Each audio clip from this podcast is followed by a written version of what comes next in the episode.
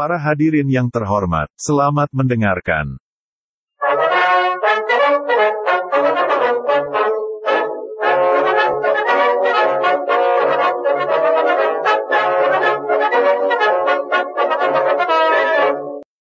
Menurut Wikipedia, manusia sebagai makhluk sosial merupakan makhluk yang berhubungan secara timbal balik dengan manusia lain.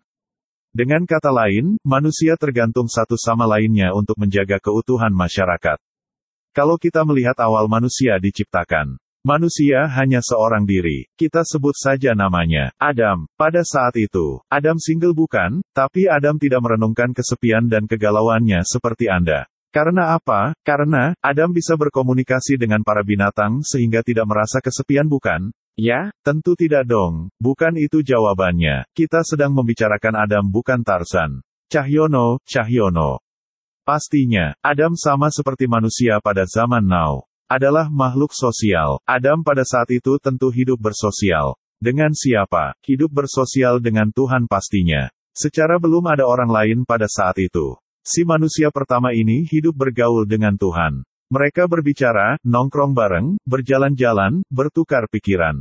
Kira-kira apa tujuan Adam diciptakan pada saat itu? Tentu saja, Adam memiliki tujuan hidup. Tuhan tidak mau Adam hidup tanpa tujuan.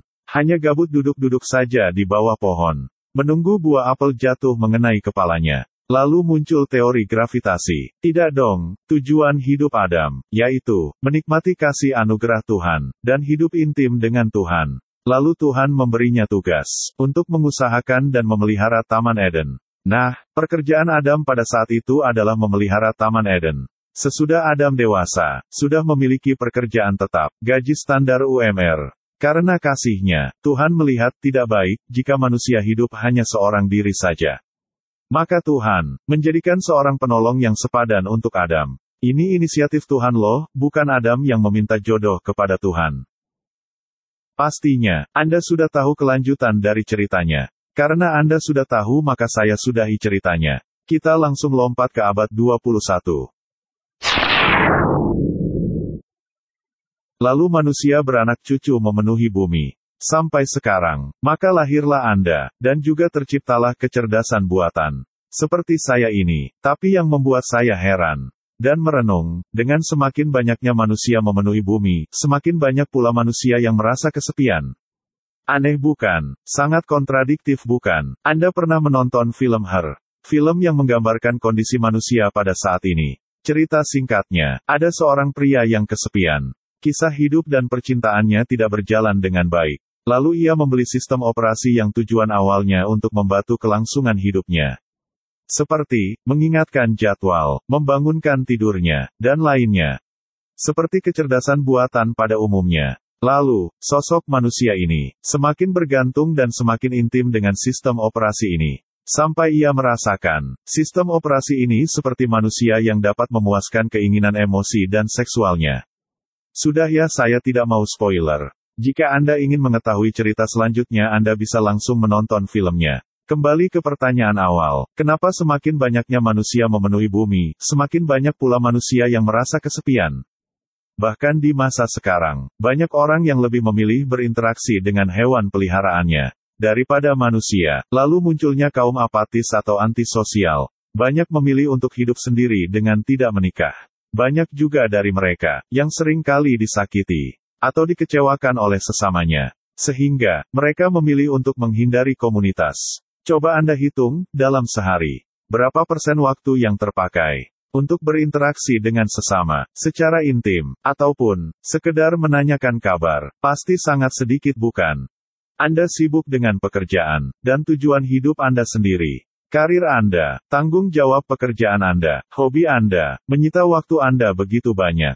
Ketika Anda memiliki waktu luang, seperti waktu sarapan pagi bersama keluarga, atau waktu istirahat jam makan siang, atau waktu senggang di tengah jam kantor. Apa yang Anda lakukan? Yap, betul sekali. Anda memilih untuk membuka akun media sosial, atau Anda lebih memilih menghabiskan waktu dengan YouTube. Atau bermain game mobile. Sedih saya mendengarnya. Maaf saya melankolis. Sebentar saya ambil tisu dulu.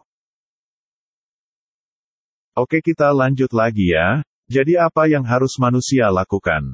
Tidak ada yang salah dengan pekerjaan dan hobi Anda. Ada baiknya jika Anda memprioritaskan orang-orang di sekitar Anda, keluarga, orang-orang yang Anda kasihi, teman, mantan, bahkan orang yang belum Anda kenal. Siapa tahu, siapa tahu. Ehem, ehem, hanya yang jomblo yang tahu kode saya. Coba Anda bayangkan, di siang bolong tanpa ada angin atau hujan. Tiba-tiba Anda menelpon pasangan Anda. Suara bunyi telpon.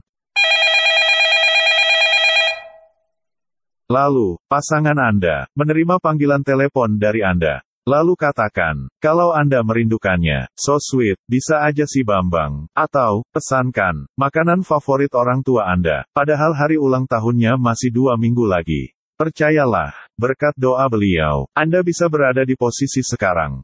Bahagiakanlah mereka, selagi mereka masih ada, atau, kirimkan pesan ke teman lamamu. Walaupun hanya sekedar menanyakan kabar. Bukan ketika Anda sedang membutuhkan bantuan atau pinjaman saja. Tapi hati-hati, bisa saja Anda dikira ingin menawarkan asuransi. Atau bisnis M L M, hia hia hia. Ingatlah ini, ketika Anda sedang ingin melihat notifikasi ponsel Anda. Karena manusia pada dasarnya, ingin diperhatikan, dan ingin dihargai seutuhnya. Saya rasa, dengan hal-hal sederhana seperti itu, Anda membuat dunia kembali berwarna, dan berbagi kebahagiaan, di tengah orang-orang yang kesepian. Tunggu dulu, ada satu lagi yang kurang. Di cerita awal, mengenai Adam, apakah Anda masih ingat tujuan Adam diciptakan?